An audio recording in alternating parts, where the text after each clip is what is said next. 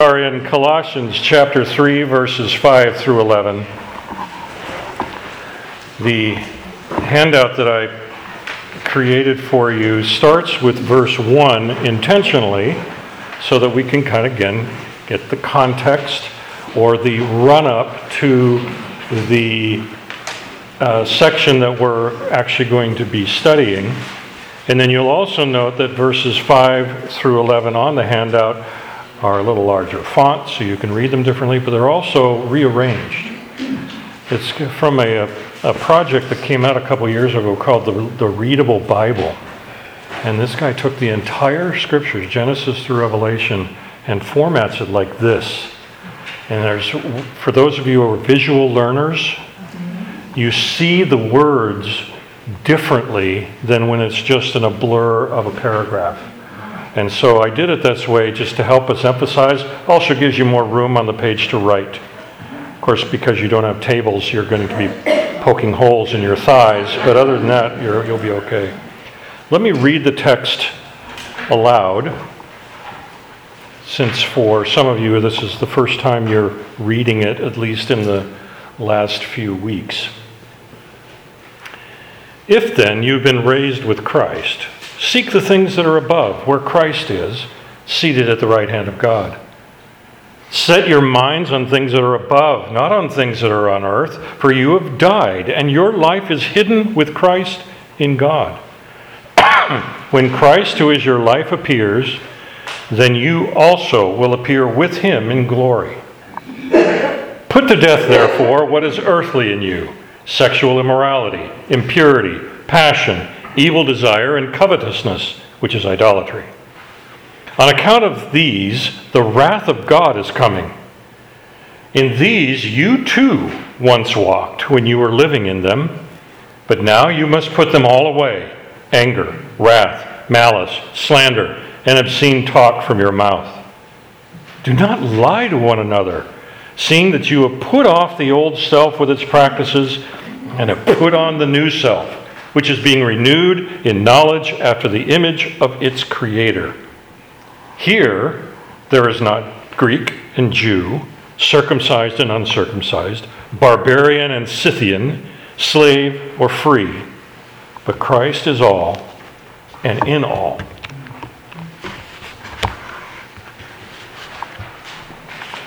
Charles Spurgeon did a sermon on the last verse called Christ is All. He gave it on August 20th, 1871. And he introduced this entire passage with this tiny little phrase. This little text is yet one of the greatest in the whole of the Bible, and I feel lost in its boundless expanse. It's like one of those rare gems which are little to look upon and yet he who carries them bears the price of empires in his hand. It would not be within the compass of arithmetic to set down the value of this sapphire text. I might assume hope to carry the world in my hand as to grasp all that is contained in these few words. I cannot navigate so huge a sea. My skiff is too small, and I can only coast on the shore. Who can compress all things in a sermon? And then he preaches for an hour on this sermon, on this text. That's our introduction. You can come to this passage in many different ways. Uh, I, I'm going to come at it multiple of them, actually. Because in verse 5, where we start, it says, Put to death, therefore, what is earthly in you. The Greek word underneath the word put to death is nekrosate. You hear the word necro in there, meaning dead. The King James Version translates it as mortify.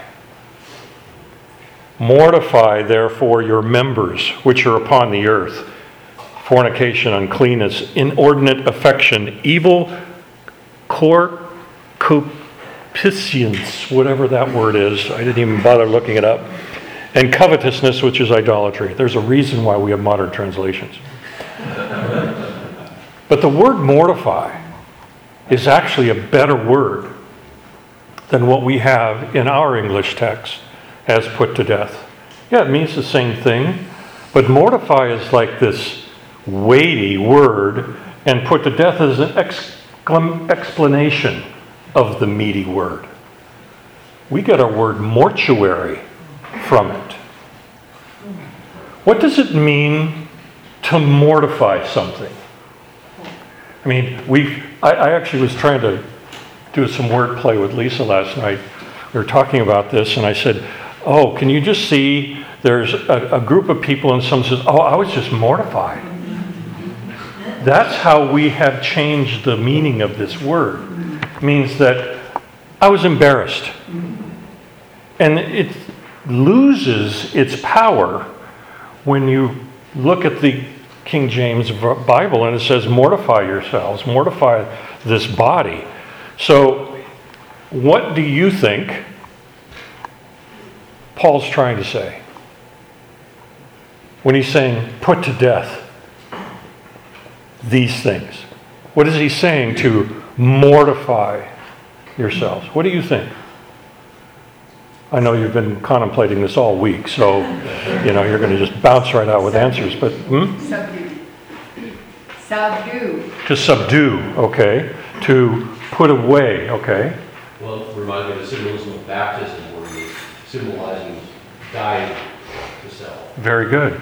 In fact, there is a lot of commentators, Carl, who says this passage is very much a metaphor of baptism because the, there's other things of being put down and coming back up and the resurrection, all of that. So you're right. Anybody else? Bring an yeah? end to? Hmm? Bring an end to? To bring an end to something, yes. I was just thinking mortify versus put to death. Put to death feels like this. Put it to death and it's dead. Mm-hmm. Mortify is this process of very good. something or depriving the weeds. Very good. Yep. Yeah, it's an ongoing process.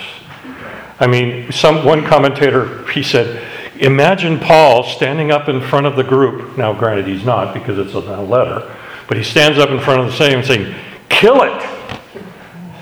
Well, yeah, but like you said, you see the cockroach running across the room and you either scream and run in the other direction, or you get someone who's brave in your, uh, your household who then walks up and bam. But it takes more than one bam. Exactly, and it pops up and goes, dude, you know, that hurt. You know, and then it scurries around and you keep hitting it and hitting it, or as Lisa will do, an entire can of Raid will be exploded. I come home from work, it's like, whew, wow. Anyway, don't use it as cologne, it doesn't help. Anyway,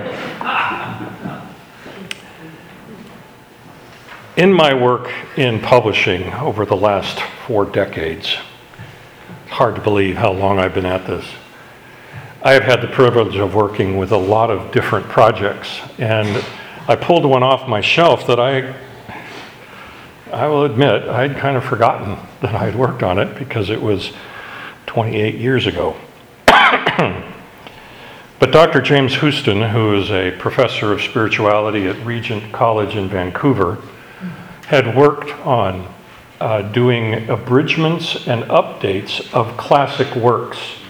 And this particular one I got to work with him on. It takes three books from John Owen, the Puritan uh, writer one on the indwelling sin of the believer, one on temptation, and one called Mortification of Sin. And that's part three in this book. And I pulled it down and I started, man, it was memories were coming back of working on this text with him and just reading it. And, and let me just say, if you're going to read a Puritan, you got to really want to read a Puritan. you know, they are worse than a politician who says the same thing over and over and over again because they're trying to make a point. But they're trying to come at it from different directions so you finally can grasp it for yourself. Well, John Owen wrote To mortify is to take away the principle of all his strength, vigor, and power, so he cannot act or exert or put forth in any proper actings on its own. He then asks the question Do you mortify? Do you make it your daily work? Be always at it while you live. Cease not a day from this work. Be killing sin, or it will kill you. Why kill sin? Every unmortified sin will do two things it will weaken the soul and deprive it of its vigor, and it will darken the soul and deprive it of comfort and grace. So I begin contemplating this. I mean, the word isn't here in the text, the word sin is not here. But we know what he's talking about. Paul doesn't have to be blatant to us because he lists some things that we look at and go, oh, yeah, that's bad. Ah, that's, that, no, that, that's not good stuff. I mean, sexual immorality, impurity, passion, evil desire, covetousness. I mean, you don't want any one of those associated with your resume. And I started thinking again the whole idea of mortification of this sin. Do you, I I don't know, you know, I've been around a while. Some of us have been around longer than me. Um, we don't talk a lot about sin, do we? It's uncomfortable.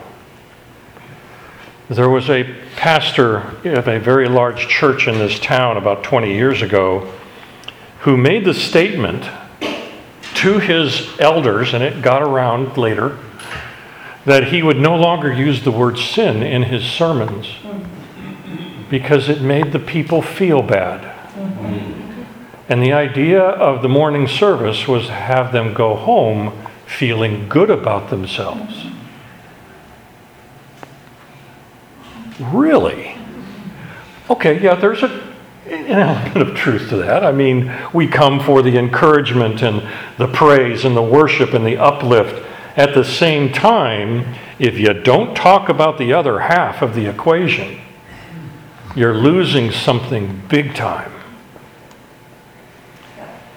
And as I was looking, you know, then reading on the mortification of sin and the indwelling sin of believers, and I'm kind of, you know, piling it on in my own head, I'm thinking, all right, we don't like to talk about this, so I'm going to take the risk to talk about it. And then in the mail came the February 12th to 20, 2024 issue of Publishers Weekly. You don't know this project, I do. I have read it religiously for 40 years.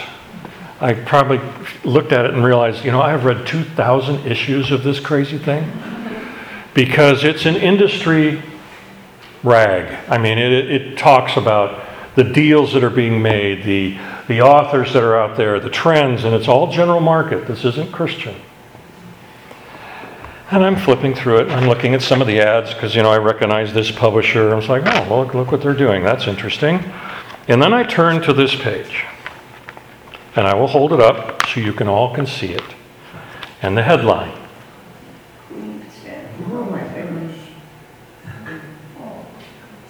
Queen of Sin.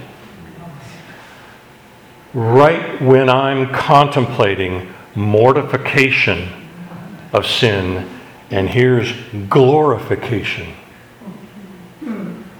Because this author is on the bestseller list. Her books are selling millions, uh, not tens, millions of copies. And this particular series takes a character who is in the 1%, very wealthy, and wants to live each one of the seven deadly sins. And this is her series. And it's all the glorification of somebody diving into a particular sin in the context of soft pornography. This is, these are books are salacious, they're smutty, they are bestsellers. I don't know how to contrast anything better than to hold these two publications up next to each other and say, the mortification of sin and the queen of sin. And everyone looks to her and says, Oh, I want to go to her book signing. I want to be close to her. And we don't dare talk about this amongst ourselves. What is your name? Her name is Ana Huang. And the imprint is run by none other than E.L. James, who's well known for her Fifty Shades of Grey. This is what we are called as believers to stand up against and say, wait a second, you're calling this good? Okay, she may be an amazing writer. I don't want to know. But we have this cycling and circulating around us at every moment, at every turn. And that's just the book publishing industry. We're not talking about movies. We're not talking about film. We're not talking about television. We're not talking about advertising. We're not talking about the internet. Holy moly.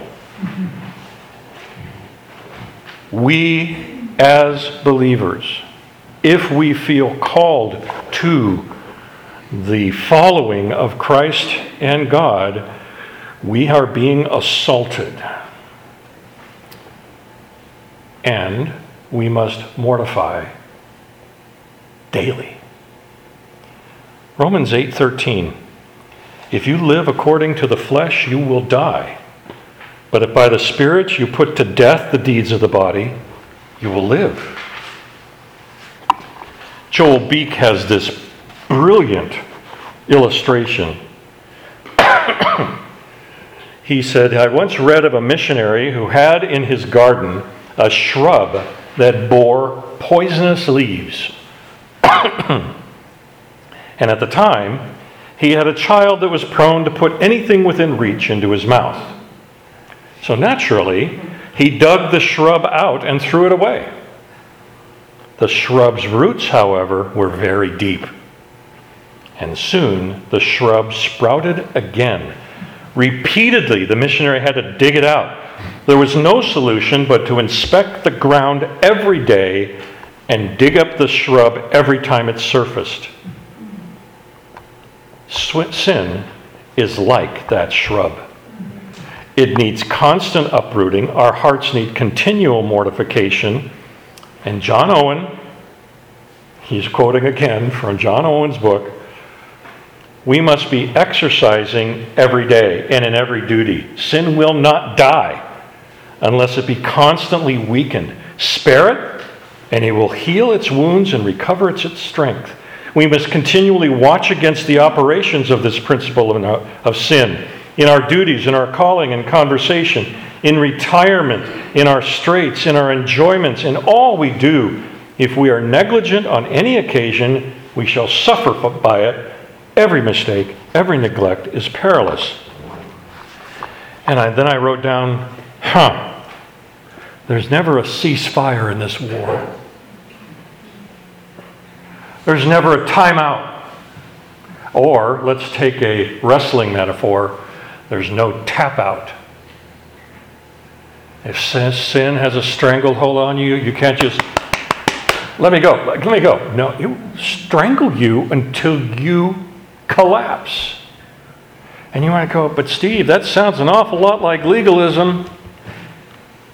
Oh, come on, man. You're trying to explain it away.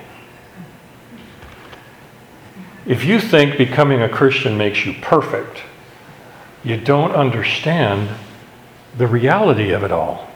We are fallen creatures. I had someone the other day, we were having this interesting conversation and he finally said, You know, what's the point of, you know, what's the point of all this? Why do we even go to church? I mean, why? Why? And I said, you, you really don't get it, do you? It isn't about how you can be saved, because mortification has nothing to do with your salvation. Mortification has everything of how you live your salvation. And be a beacon to others. That is what sets us apart. So let's look at these wonderful, lovely things. Let's just dive into the sins in this list. Yay. Steve, could Yeah. just repeat that comment? Mortification is the sentence that you- just before this. I just made it up. I don't remember what I said. It sounded really good. Mortification has nothing to do with your salvation, it is everything. Oh, thank you for taking notes. That's exactly right. Mortification has nothing to do with your salvation. It has everything to do with how you live out your salvation. Yes, that's right. And that's where the twist is. People talk about legalism and they talk about, well, we don't want to be judgy. That's not the point.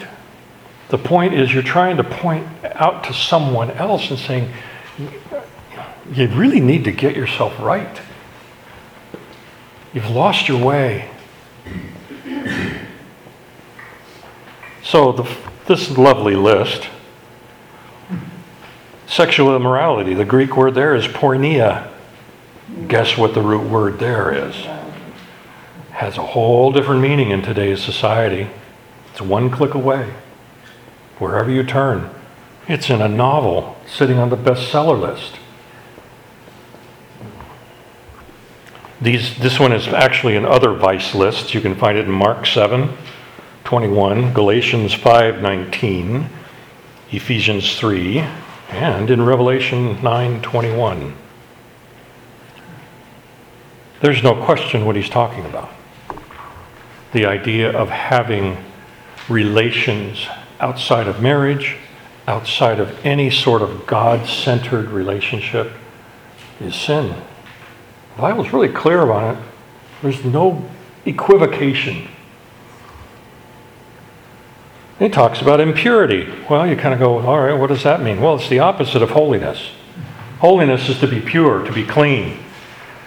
Impure means to be not clean.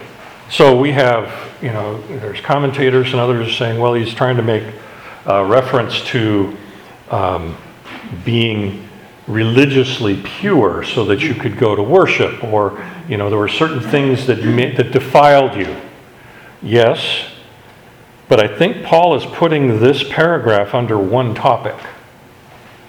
And he's talking to the Colossian church. He's not writing to the people in the street.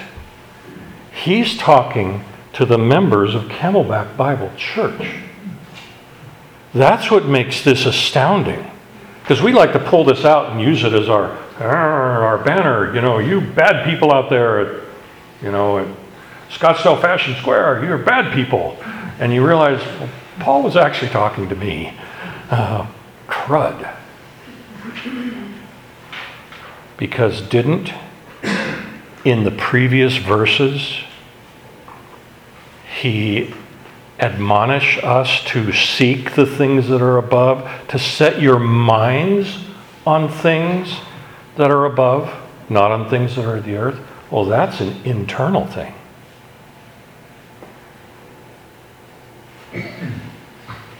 Passion. The word passion, the actual root word means lust. So it's pretty clear what he's talking about there. Evil desire. Desire is to want something, to seek something.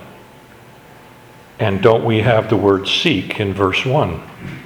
He's contrasting it again. He, in the Greek, we lose this a little bit because we see our English words. But the word seek and the word desire are very similar. They're not the same word, but they're very similar. You go to James chapter 1 verse 14 it says each person is tempted when he is lured and enticed by his own desire. There's the same word used in James. Then we come to covetousness. It's interesting, the NIV translates that word as greed, which is incorrect. It's more than just greed, because we see greed as money related. Covetousness is to want something that's not yours. And in the- this context, he's talking about sexual purity and impurity, is to see that person and go, I want them, I want to possess them. Yes, covetousness, as one of the Ten Commandments, is that, yet, you know, it does talk about the idea of possessions. I think there's a, a, a direct thing here to the idea of a desire to own something, but then he adds the little comma, which is idolatry. Well, what's idolatry? Idolatry is to replace God with something else. That's idolatry. It doesn't mean going praying to a shrine. It- yeah, it does, but it, it's more than that. so when we, if we really want to dive into covetousness, we could do an entire uh, 10-week series on the Ten Commandments, and we could dive into this. But to think, I want that so much it becomes my focus, and I stop thinking about Christ. I stop thinking about God. I stop pursuing the finer and the better things that I should be setting my mind on things above. Instead, I'm setting it on my acquisition. And I brought this up a little bit last week when I said one challenge about acquisition, as soon as we have it, we have buyer's remorse. And it's not enough. Because while I have this really cool iPhone, there's a new one. And it's bigger. And it's faster. And it has four cameras on the back, not three. Oh my goodness, I gotta have it. Well, come on, you know.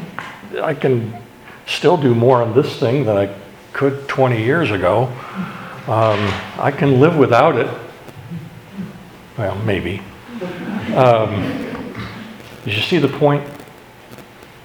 He's trying to say, don't let things, don't let other pursuits replace God. That's idolatry. And the Greek word underneath covetousness is pleo, P L E O, N E X I A, pleonexia. And believe it or not, pleo or pleon means more. And the underlying word of nexia or exia means to have. So it literally means have more. More. It's never enough. In 1973, the average size of a newly built home was 1,500 square feet. In 2015, the average size of a newly built home was 2,500 square feet. But the average population per family household was fewer people. So the average home liver and goes from having 500 square feet of the house to almost 750 square feet of the house just theirs. They say the difference between a home built in the 60s and a home built in the 2000s is closet space. For those of you who live in older homes, you know exactly what I'm talking about. You know? So, what industry has grown up since the 60s? Storage units. Yes. They didn't exist 50 years ago. If they were, they were warehouses. Now you have your own little air conditioned unit to put your stuff in. Anyway. And pay for it monthly, yes, for the privilege of stuffing stuff.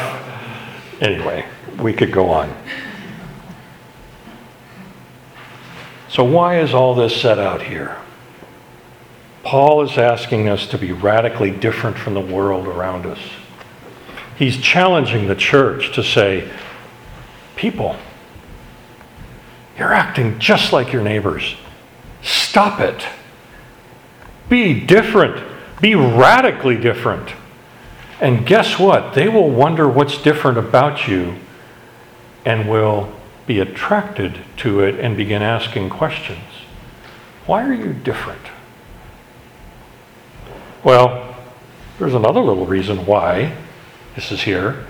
And I love the fact that Paul put verse 6 right in the middle of this passage. You know, put to death, therefore, what is earthly in you on account of the wrath of God, uh, uh, sexual immorality, impurity, passion, evil desire, covetousness, which is idolatry on, uh, idolatry. On account of these, the wrath of God is coming. Okay. We don't talk about sin, but we really don't talk about the wrath of God. If you want to rank things that we don't talk about, wrath of God is like number one. Like, you can't talk about this God who's going to slay you. Because God is love. God would never do that. Really? You're going to take that risk? Huh. I'd say there's a lot of history that shows otherwise.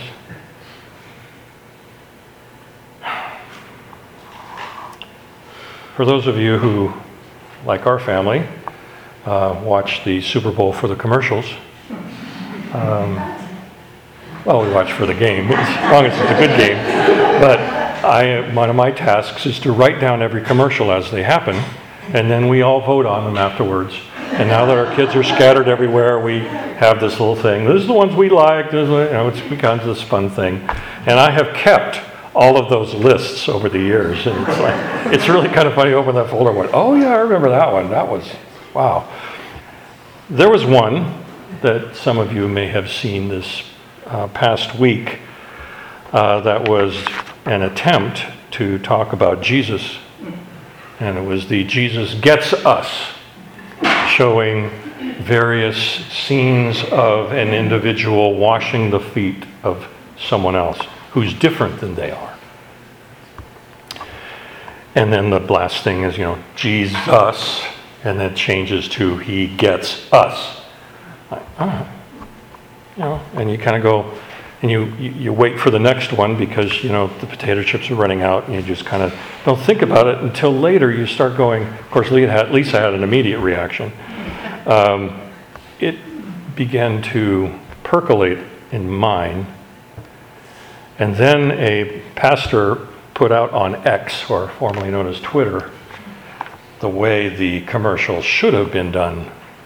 I don't know if you've seen the redo. Go look for it. It's brilliant because he has the picture of former lesbian, former KKK, former this, former that, former this.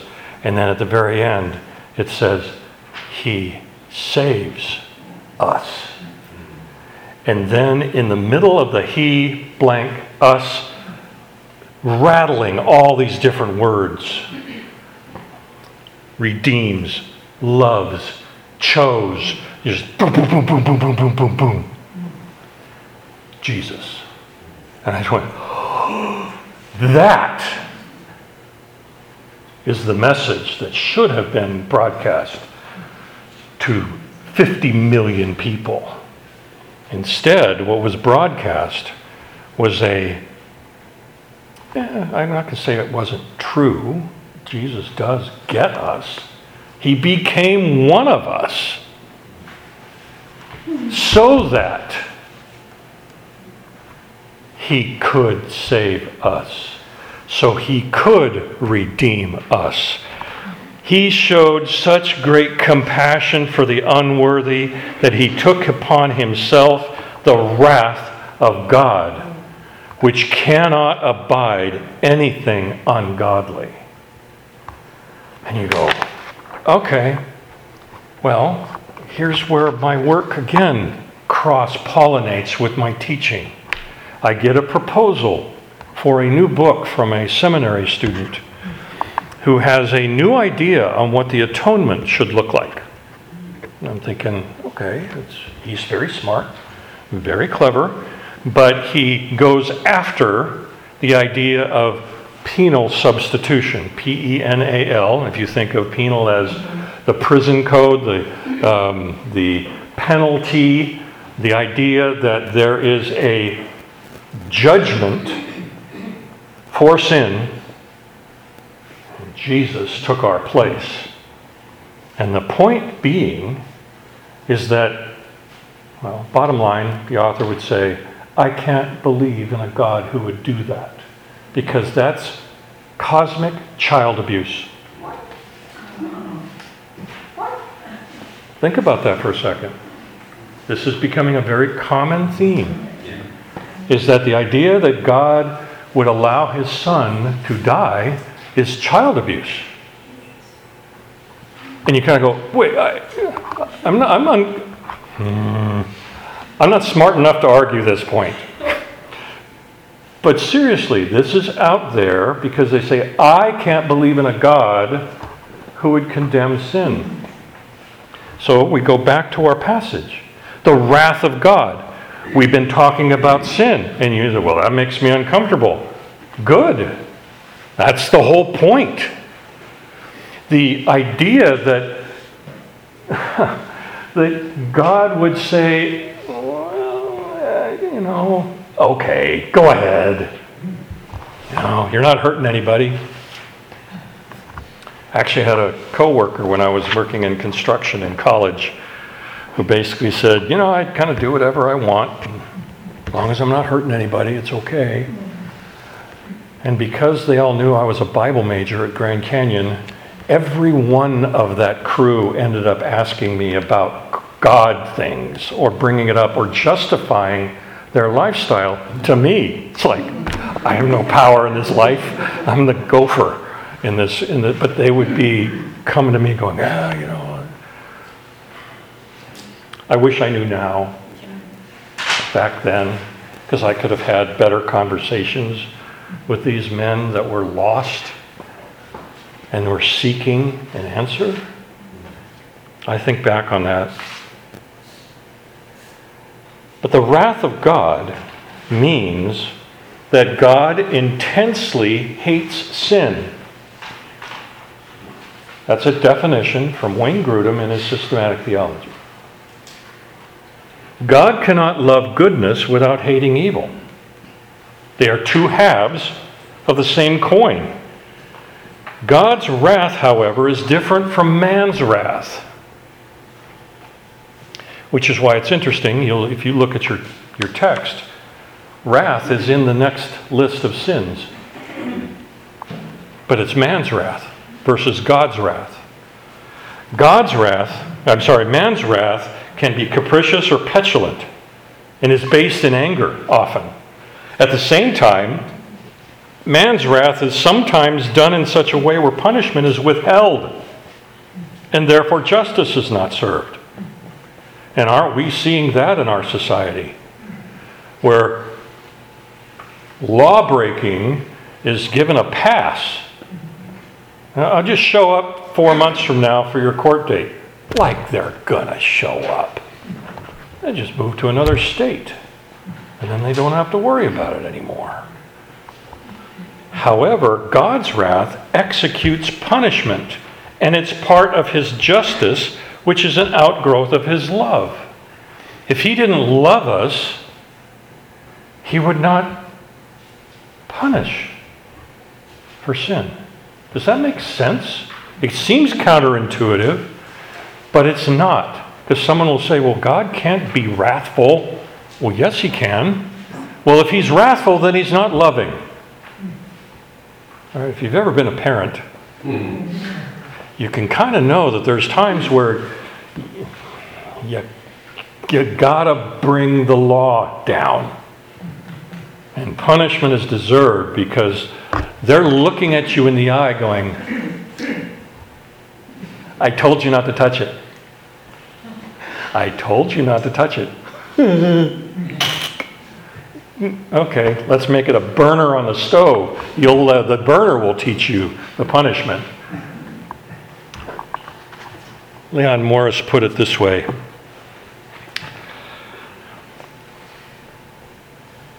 unless we give the real, a real content to the wrath of God, unless we hold that men and women really deserve to have God visit upon them the painful consequences of their wrongdoing, we empty God's forgiveness of its meaning. Think about that for a second. Forgiveness is meaningless if there is no consequence to sin. And therefore, Christ's death on the cross is meaningless. If you say that God is only the God of love and would never punish anybody, then what in the world is the whole Jesus Christ thing about? For if there is no ill desert, God ought to overlook sin. We can think of forgiveness as something real only when we hold that sin has betrayed us in a situation where we deserve to have God inflict on us the most serious consequence. When the logic of the situation demands that he should take action against the sinner and he and yet takes action and he takes action for him, then and only then can we speak of grace. There is no room for grace if there is no suggestion of consequence. So if you get into a cyclical argument with someone about, oh, God is love, no, God is love, but He is also a God of wrath, you have to say, well, then here's your logical outgrowth of that conversation is then to say, well, what is then forgiveness? If there's no consequence, then what are you forgiving? Just do whatever you want. And it's also interesting to think that in that Colossian church was the forerunner of the Gnostic faith, which separated the body from the spirit. And so they could say, I can do whatever I want to my body as long as my spirit stays whole. And think of that. You may meet people who say, Well, I'm a, I'm a religious person, but they're out in debauchery on the weekends. And they said, Well, that's, that's cool. I, you know, I'm, I'm, I still go to church on Sunday. I just get rid of my, you know, my sin stuff on Saturday. I went to college with kids like that. And it just always befuddled me how they could separate the two. No, you can't. One connects to the other. So he has this wrath comment stuck in between another list of vices. Verse 7 In these you too once walked when you were living in them, and now you must put them all away anger, wrath, malice, slander, and obscene talk from your mouth. Huh. Those sound very different from the other list. Because didn't that other list say things like sexual immorality, impurity, passion or lust, evil desire, and covetousness? Those are bad. I mean, anger, wrath, malice, slander, and obscene talk. I mean, that's Tuesday.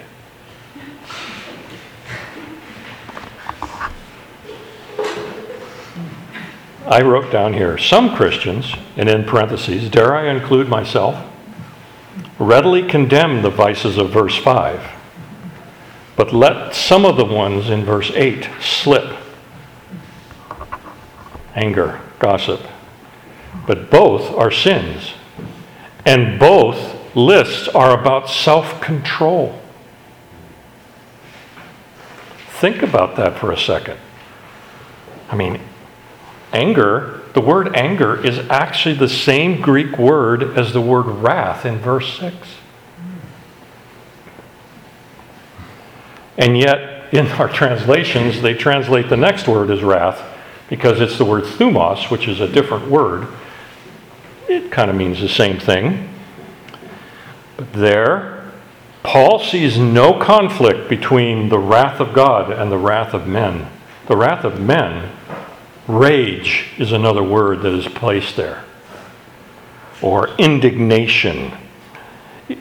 In this case, the meaning of the word thumos is not an outburst as a you know, snap of anger, it's a boiling anger that then has its expression. Malice.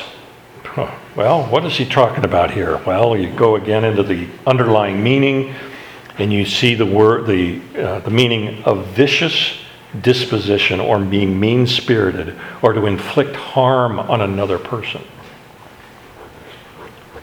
and that can be done verbally, that can be done emotionally. You look at the word slander, that's the Greek word blasphema. To blaspheme someone is to tear another person down via character assassination. It is to undermine who they are with your words. And then you have obscene talk. Well, the unfortunate problem with that word, it's the only place in the entire New Testament that Greek word is used. So they believe that this is about as close as they can get to what the meaning is. But now we have the problem of defining obscene. And you kind of go, well, we deal with this in publishing, by the way. Because, and I'm just going to make general motions to different parts of the room, I'm not pointing anybody out. But you can say, people over here might think this particular word is okay. Because you use it in your house all the time. And people over here, you spank your kids if it ever comes out of their mouth. Same word. Now what? Well, we don't want to use the word because we're going to offend this group. But then this, then this writer says, but now it's not realistic. You know? And the other challenge is that obscenity seems to be culturally defined. Simply, I have a book my, on my shelf that goes through the different cultures in the world. And if you are going to do business with that culture, here's the things you don't do in that culture. In fact, there's some cultures, if you're an American, do not give a thumbs up in that, in that country. You are making an obscene gesture of the worst kind. And you're going, cool! And I'm like, oh, you, know, you potty mouth. I'm like, wait, what?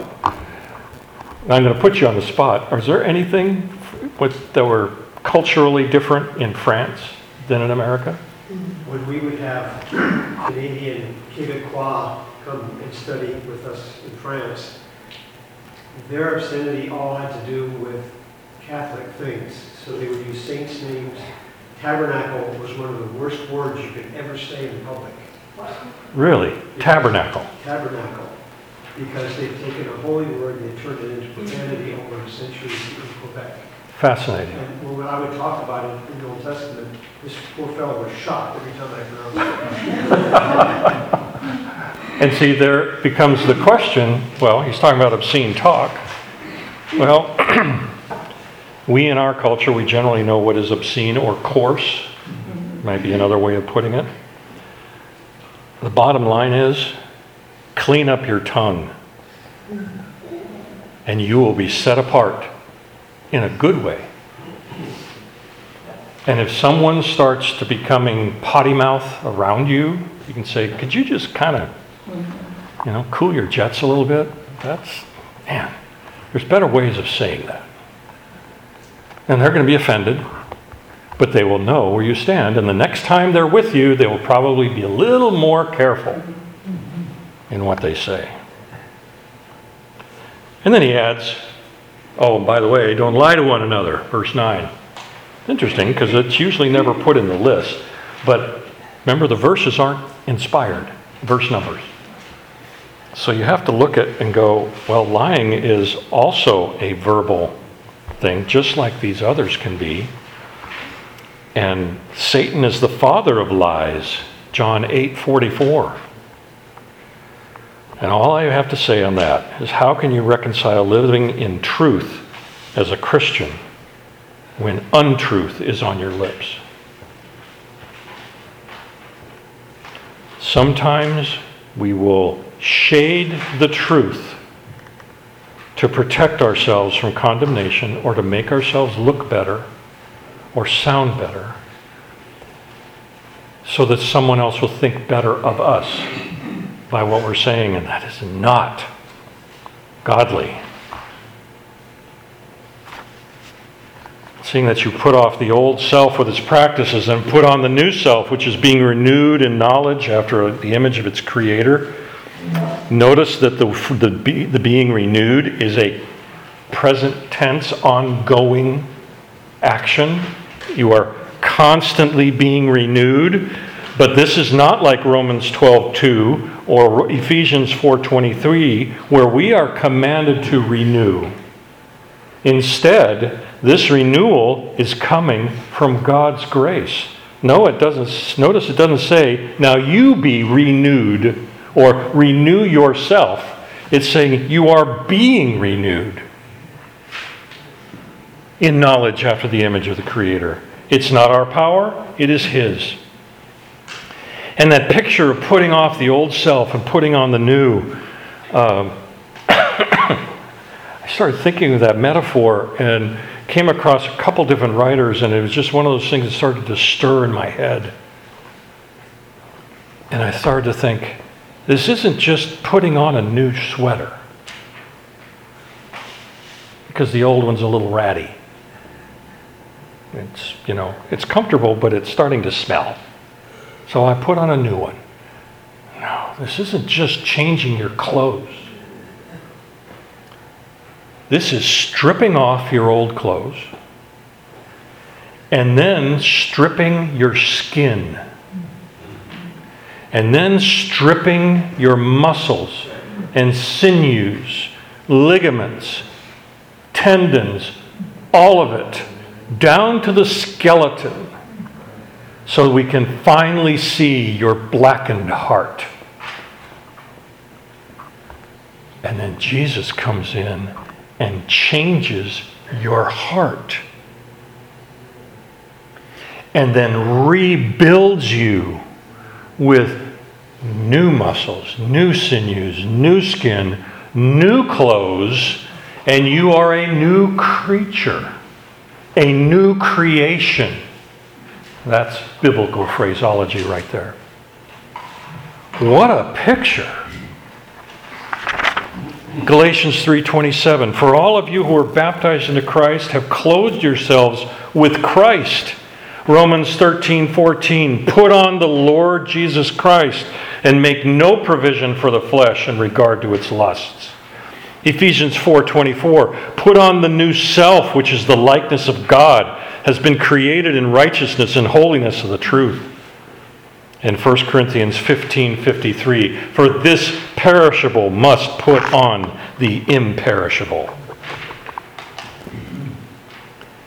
Then he comes in, he's building to a conclusion, verse 11. Here, in this church, in this body of Christ, there is no Greek or Jew. There's no difference. There's no circumcised and uncircumcised. Surgery is not required. I mean, I even wrote kind of silly here. I said, no shirt, no shoes, no snip, no service. No, that is not how it works. It has nothing to do with any of that. There's no barbarian or Scythian, and you have to go, what in the world is he talking about? Well, the barbarians were anyone who did not speak Greek or Latin. So they were considered uncouth, they were considered backwoods. And they actually think the word barbarian came from hearing someone from another language going bar, bar, bar, bar, bar, bar, bar, bar, bar. And then they, all are barbarians. Now, we've seen that before in Scripture, but we don't see Scythians mentioned very often. Who in the world are Scythians? Well, they are on the outer reaches of the Roman Empire. They live on the north shore of the Black Sea. Anybody know your geography and know what country that is? Anybody? Ukraine. Ukraine. You could insert Ukrainians right there. That's how they were viewed by the Roman Empire. They were the worst of the barbarians. Josephus actually wrote, They differ little from brute beasts. Wow. And yet he's saying, in this church, in the body of Christ, there's no barbarians, there's no Scythians, there's no Jews, there's no Greek, and there's no slave or free. And in the Roman Empire, you were one or the other. It was a binary situation. You were free or you weren't. And more than half of the population were slaves in some form or fashion. And he's saying, here, none of that. Why? Because of the last phrase. Because Christ is all in all. And if there's ever a more powerful five word sentence, it's hard to find it. Christ is all, six words, and in all. J.C. Ryle said, Christ is all. These words are the essence and substance of Christianity. If our hearts can really go along with them, it is well for our souls. If not, we can be sure we have much to learn. Charles Spurgeon, in that sermon I mentioned, he said a couple things. There are many who unconsciously think to themselves that Jesus Christ is much, yet that they do not understand that he is all. I allude to many seeking souls who say, I put my trust in Jesus this morning, but I don't feel now like I did this morning. I see. You think there at least a little of your feelings to be added to the Savior's work so that then it's good for you?